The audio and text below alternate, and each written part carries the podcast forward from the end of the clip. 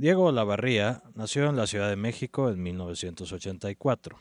Creció en Estados Unidos, Honduras y Cuba.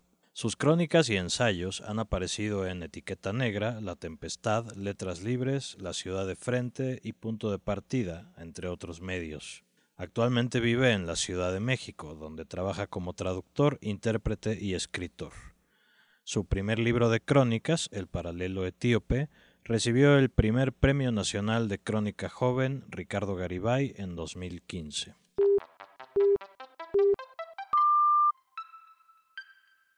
Esto es Primeras Letras, un podcast de Letras Libres. Sheraton. Los contrastes asombrosos entre norte y sur, entre lo pobre y lo rico, no me apabullan demasiado.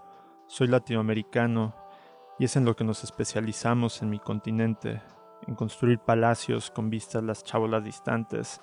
Sao Paulo desde la terraza del edificio Italia, la favela de Rocinha desde las arenas de Leblon en Río de Janeiro, los rascacielos de Santa Fe en la Ciudad de México, vistos desde las barrancas donde pasa el desagüe, las únicas evidencias que llegan allá abajo de las cenas de 800 pesos que se sirven en los restaurantes de moda, aparecen en calidad de residuos ya digeridos. A pesar de todo esto, nunca había visto algo como el Sheraton de Addis Abeba. Dejo el Hilton y camino hacia allá. Son 300 metros de trayecto, pero es como cruzar el mundo. La calle que lleva de un oasis a otro atraviesa una miseria tan pavorosa como la de las zonas más truculentas de la capital. En los senderos de tierra que bordean las casas de lámina, me encuentro de frente con niños que defecan de cuclillas, con mujeres agrietadas que cargan cubetas de agua, con estanques de lodo y podredumbre. Hombres me vislumbran a lo lejos y corren hacia mí. You are looking for the Sheraton. I will show you. Come with me. Pero no es necesario. La silueta del lujoso Sheraton, rodeada parcialmente de un muro de paneles de hojalata, se distingue con facilidad desde cientos de metros a la redonda. Nada de lo que uno puede experimentar en tiempos modernos puede preparar al visitante para el Sheraton de Addis Abeba. Quizá en la Francia del siglo XVIII era normal tener que saltar encima de algunos tullidos para llegar a las rejas de oro de un palacio, pero insisto, nunca en mi vida, ni en América Latina, me había encontrado con un contraste tan deslumbrante entre interior y exterior como el que existe entre este hotel y sus alrededores. Hace 5 años el Sheraton era parada obligatoria de los turistas. El único cajero automático del país estaba aquí. Hoy hay cajeros en sitios más accesibles, incluyendo el vestíbulo del hotel en el que me hospedo, el Taitu. Así que admito que mi visita al Sheraton se deba a cierta variante del morbo. Me intriga saber qué se siente un hotel de este tipo en África. Me interesa ver qué tan posible es emular la cultura de consumo occidental en un país donde el ingreso diario se mide en centavos. Porque de algún modo debe ser importante, ¿no? Ver de qué modo luce una inversión de cientos de millones de dólares en un país donde el habitante promedio vive, como bien señalan los índices de tantas organizaciones que se esfuerzan por cambiar este hecho, muy por debajo de la línea de la pobreza. Tras atravesar el umbral del estacionamiento, cruzo una explanada llena de Mercedes-Benz negros, de autos con placas diplomáticas, de jeeps de las Naciones Unidas con pesadas antenas negras para comunicación satelital en la carrocería. Entro por las puertas del palacio y, a pesar de la suciedad de mi atuendo y mis cabellos, los guardias no me cuestionan. El color de mi piel es el único argumento que requieren. Avanzo hacia el interior. Después de 2 semanas en Etiopía, nunca me hubiera imaginado que algo como lo que estoy a punto de ver sería posible. Una colección por docena de corbatas inmaculadas, de árabes del Golfo envueltos en sus mejores túnicas, de europeos con relucientes MacBooks que revisan el mail desde sillones de fieltro rojo, de funcionarias del Departamento de Estado norteamericano, guapas, elegantes, cuerpos esculpidos por rigurosas 7 horas semanales en la caminadora eléctrica, vestidas con traje sastre y tacones. Los zapatos de estas personas están más limpios que el niño etíope promedio, apunto en mi libreta, y que discuten con funcionarios africanos junto a una escalera. Versiones paralelas de las mismas personas que en estos momentos intercambian saludos en oficinas de Ginebra y de Canary Wharf, que se abrochan los botones de la camisa frente a un espejo en San Francisco, que desayunan croissants en Santiago de Chile, que le dan los últimos toques a su presentación de PowerPoint desde un escritorio en Shanghái. Camino hacia la piscina, un letrero advierte: el costo de nadar para los que no son huéspedes es de $20, o sea, medio mes de salario local por un chapuzón. Y a pesar de esto distingo a un par de etíopes flotando en las aguas, cerca de un islote de árboles tropicales. Su despilfarro resulta aún más obsceno si se toma en cuenta que hoy ni siquiera hace calor. Un poco más allá, un turista europeo con traje de baño amarillo reposa en un camastro. Atrás de él hay un muro de piedras sobre el cual se alzan algunas de esas feas láminas que desde afuera asemejan la primera línea de protección de una fortaleza, o tal vez la barda fronteriza entre Tijuana y California. Noto que de este lado dichas láminas están pintadas con paisajes verdes y exuberantes para hacerlas ligeramente menos feas. También, que la barda termina justo donde del otro lado acaban las casas. A partir de esto infiero que la función de la barda consiste no en servir de protección, sino en algo mucho más propio del libro de Baudrillard o de escenario distópico de la ficción especulativa. Impedir que los huéspedes que comen en el café al aire libre y nadan en la piscina ensucien sus ojos con la miseria que rodea el hotel. En otras palabras, que los sabores cuidadosamente seleccionados de tu platillo no se vean abruptamente arruinados por la imagen de un niño que caga de cuclillas. Que tu conciencia no se vea de pronto asaltada por el hecho de que, mientras tú flotas plácidamente entre miles de galones de agua cristalina, los que están allá juntos se siguen enfermando de cólera por no tener acceso a agua potable. Vuelvo al lobby. Husmeando por el vestíbulo, descubro un monitor electrónico que muestra la orden del día para varios de los salones. Por la tarde habrá los siguientes eventos. Uno sobre ayuda humanitaria. El título dice algo de Working for Africa y participan agencias de la ONU. Uno de petroleros, que explica a los árabes que vi hace rato. Y dentro de 3 horas, a las 8 de la noche, una cena con el primer ministro Meles Zenawi. Por una parte no puedo culparlos, Addis Abeba es una ciudad crucial para el continente. Aquí tienen sus oficinas varios organismos internacionales. Es aquí donde se formulan muchos de los acuerdos entre esa desastrosa colección de naciones libres, independientes y soberanas que componen África. La interlocución de los actores políticos exige de estos no lugares, de estas burbujas, hoteles de lujo con wifi, baños desinfectados, salas con proyectores funcionales y meseros que hablan al menos 200 palabras de inglés para mantener las apariencias protocolarias. Pero por otra parte, me parece ridículo que cambiar el mundo, que trabajar por África, sea esto. Una minoría de africanos poderosos jugando al occidental, unos cuantos occidentales haciendo como que están en África cuando en realidad están en el pinche Sheraton, todos preservando un teatro político que insiste que la tarea de los funcionarios es esto: ponerse la mejor ropa, aislarse lo más posible de la realidad de las mayorías, decantar un discurso insulso y, al final del día, escuchar las palabras de un déspota, de un dictador, y aplaudirlas con amabilidad. Y hacerlo en lugares circundados, cercados, donde ni los precios ni la arquitectura guardan proporción con el resto del país.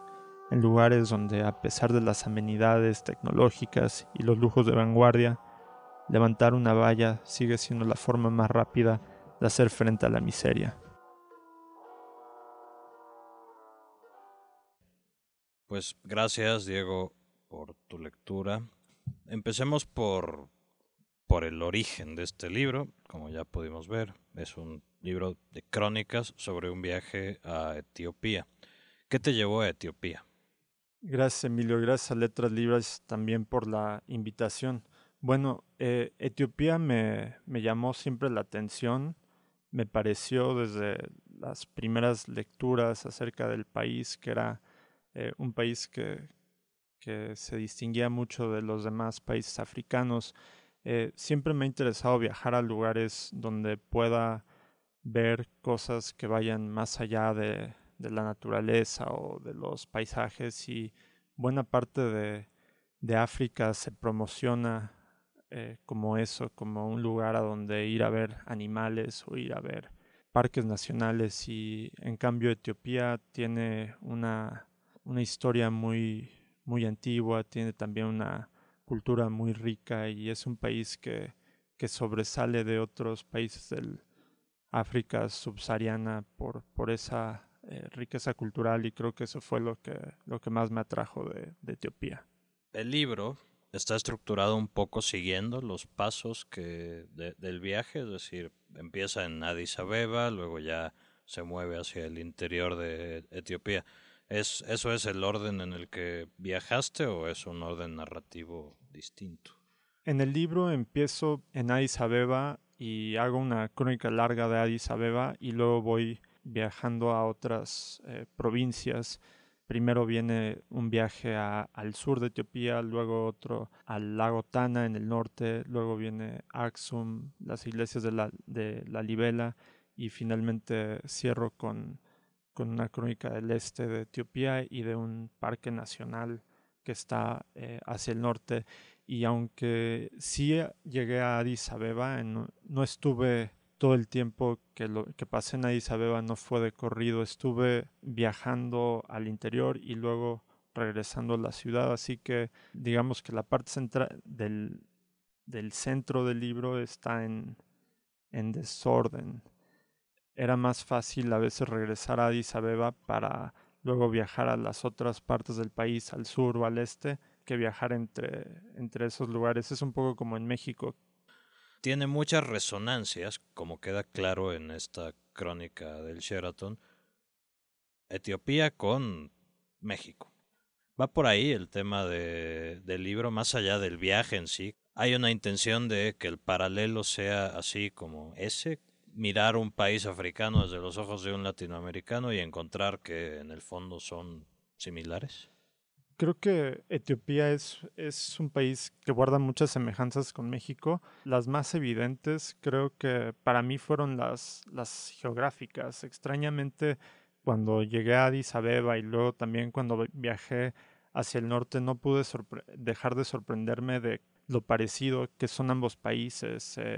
Las montañas se parecen, los paisajes se parecen, el clima se parece, la vegetación es muy parecida, son altiplanos, pero en lo que tiene que ver con el nivel de desarrollo económico no siento que haya tantas semejanzas. Sí es un país con una disparidad social que podría parecer muy alta cuando entras al Sheraton, pero eso no es necesariamente representativo de Etiopía en general, porque Etiopía es un país como de 85, 90 millones de personas y la gran mayoría de ellos viven en el campo. Entonces sigue siendo un país muy rural. En ese sentido no se parece tanto a México. El paralelismo que yo sentía con Etiopía y que finalmente me llevó a elegir ese título para el libro era un paralelismo más bien que yo sentía, no necesariamente que pudiera mostrar a través como de cifras o de escenas, sino de ciertas semejanzas en el paisaje, pero también en la cultura y en ciertas cosas que te hace sentir el país, que se parecen un poco a las que te llega a hacer sentir México. O sea, había una cosa de familiaridad.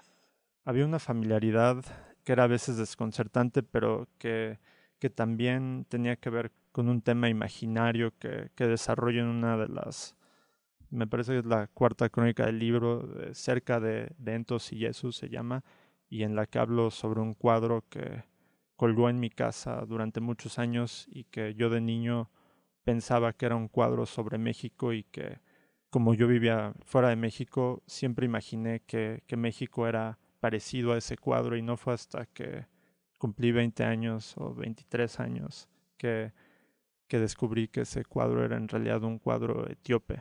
Y bueno, ¿qué te llevó a la crónica? Yo cuando empecé a escribir en la universidad escribía cuentos, pero siempre he tenido un ímpetu por viajar. Desde que era adolescente me iba con mis amigos a acampar a las montañas de Michoacán o a los lagos del Estado de México, y Cuando cumplí 18 años me fui una temporada a Sudamérica y empecé a escribir mis primeras crónicas de viaje que, bueno, no las veía como tal, eran más bien como diarios de viaje o mails que les escribía a mis familiares y amigos. Y luego con el tiempo, cuando empecé a tratar de publicar algunos de los cuentos que escribí en la universidad, de pronto me di cuenta que también algunas de las crónicas que escribí en otros viajes podían ser de interés para las revistas, para las publicaciones, y las propuse y tuvieron más suerte que los cuentos. Entonces fue así más o menos que empecé a escribir crónica, y luego ya en este viaje a Etiopía no era mi interés hacer un libro, pero ocurrían tantas cosas todos los días y veía tantas cosas que me impactaban, que finalmente llené las libretas a gran velocidad y me di cuenta que podía hacer un libro. ¿Cómo es el paso de un apunte en una libreta o de un correo electrónico que le mandas a un amigo, a un familiar? ¿Cómo es el paso de esos materiales más privados, más espontáneos, a una crónica? Creo que lo interesante de un viaje es que no necesariamente vas con un tema por delante, ¿no? Que tienes que estar abierto a descubrir qué es lo que puede ser interesante o en dónde puedes enfocar tu mirada. Hay cierta escuela del periodismo de viajes como la estadounidense, que suele decir que tienes que ir a un lugar buscando una cosa específica y a partir de eso clavarte como en todas las cosas relacionadas a eso que estás buscando. Pero a mí me gusta más, aunque sí tengo una crónica en la que voy buscando específicamente el cuadro o voy buscando también a conocer o visitar a una tribu en el sur de Etiopía, me interesa también estar abierto como a todas las demás cosas que pueden suceder en un viaje. Y en lo que tiene que ver con convertir esos apuntes en una crónica, creo que siempre hay que investigar. Después de un viaje tienes que sentarte y revisar concienzudamente tus apuntes para darte cuenta de que si lo que viste corresponde con lo que puede ser la realidad del lugar. Dices que no te identificas demasiado con esta idea de la crónica de viaje al estilo estadounidense. Entiendo, sobre todo por esta idea de que el libro debe reflejar un sentido del viaje, ¿no? Como si el viaje, además de ser un viaje, tuviera que tener una conclusión de tipo moral. Siento que muchos de los autores estadounidenses contemporáneos o de los que se aventuran a hacer crónicas de viaje hablan o viajan buscando algo muy específico, y como que la idea del flaneurismo o de la suerte o del simplemente salir a la calle y tratar de ver qué puede ser interesante o qué puede llamar la atención se relega un poco. Tal vez sea porque tienen que hacer los viajes en el menor tiempo posible o programar los viajes y los lugares a los que van a ir con antelación, pero creo que tener un tema puede hacer el viaje más eficiente, pero le quita cierta espontaneidad. Claro, a final de cuentas tiene que ver no solo con una forma de escribir sobre los viajes, sino con una forma de viajar. Sí, tiene que ver con una eficiencia turística. ¿Y con qué tipo de crónica de viaje te identificas más? Platícame, de autores, crónicas, títulos que te gusten. Me gusta lo que hacen en América Latina. Sí me gusta lo que hacen Martín Caparrós, Juan Villoro. Me gusta mucho la crónica de Richard Kapuczynski. Para este libro leí mucho a Evelyn Waugh, un autor inglés de principios del siglo XX que viajó por Etiopía extensamente y que escribió tanto crónica como reportaje, como novela, basada en sus experiencias en África. Me gustan mucho, me gusta lo que está haciendo también de pronto cuando escriben ese género. Hay un libro de Ian Frazier que se llama Travels in Siberia. Es un libro como hace 10 años más o menos, y es un libro que me gusta mucho. También él tiene uno que sobre las reservas de indios de Dakota del norte, que es muy interesante, y me gusta, bueno, también Cees Nooteboom, me gusta Paul Bowles, a Bruce Chatwin también me gusta mucho. Vive un momento desde hace unos años ya particularmente rico la crónica en América Latina. Sí, creo que hay se están publicando buenas crónicas en América Latina. Creo que sobre todo algunos medios muy dedicados le han dado mucha visibilidad. Se ha hablado mucho de este supuesto boom, pero sigue siendo muy difícil publicar crónicas en los lugares donde tú esperarías que fuera fácil, como en los periódicos o las revistas de gran tiraje. Creo que a pesar de que hay foros y hay discusiones y hay revistas académicas incluso dedicadas a la crónica, eso no se ha traducido en que publicar una crónica sea necesariamente más fácil, o al menos en América Latina se sigue produciendo sobre todo nota corta, reportajes cortos, y la crónica se ha convertido más en una cosa de las revistas y los libros, que son espacios creo que más difíciles a veces como para que un género pueda llegar a las masas como pretenden muchos que se usaba con la crónica. Y eso supongo que tiene que ver con esa misma idea del viaje, de que el viaje ya no es esta gran empresa que, o sea, antes el mundo era más lejano. Y ahora da la impresión de que pues uno nada más necesita meterse a internet, investigar un poco, viajar a los 2 o 3 destinos recomendados, y con eso ya conociste un país. Sí, a mí me parece que tienes mucha razón cuando dices que el turismo de alguna forma podría ser un aliado de la literatura de viajes, porque podría significar que más personas viajan y por lo tanto más personas quieren saber y leer e interesarse por los destinos a los que van, pero las formas del turismo contemporáneo, que son viajes veloces, superficiales, donde se va pues a los 2 o 3 sitios más turísticos de un país, donde es más fácil encontrar las comodidades y las cosas a las que están acostumbrados los turistas de Occidente, y ahora también los de China. Y eso justamente ha tenido como resultado que viajar sea cada vez más sencillo, pero también cada vez más superficial.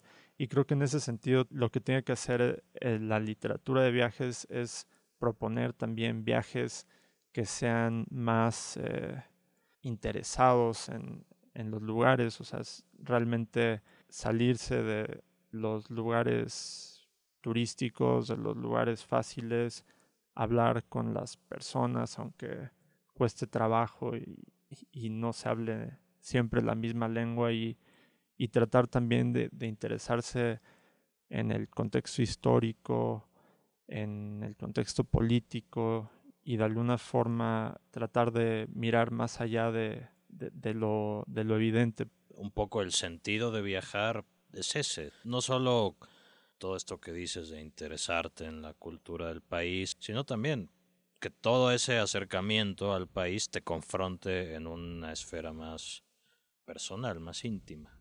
A mí lo que me gusta de viajar es sentir que estoy enfrentándome a mí mismo, que estoy enfrentándome como a mis prejuicios o a las cosas que ignoro, y que siento constantemente que que quiero aprender más o que quiero conocer más. Creo que a pesar de que se ha vuelto fácil viajar, se ha vuelto también cada vez más difícil salirte de las convenciones del turismo, de los sitios turísticos cuando viajas a un país.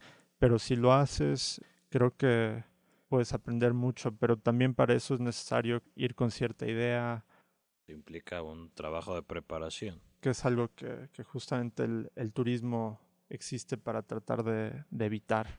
Diego, muchas gracias por la lectura y por la plática. No, gracias a ti, Emilio, gracias a Letras Libres y a los escuchas. Esto fue Primeras Letras, un podcast de Letras Libres. Pueden escuchar otros episodios de este podcast y de otros suscribiéndose a los podcasts de Letras Libres en iTunes o a través de nuestra cuenta de SoundCloud o a través de nuestro sitio web www.letraslibres.com. Gracias por escucharnos.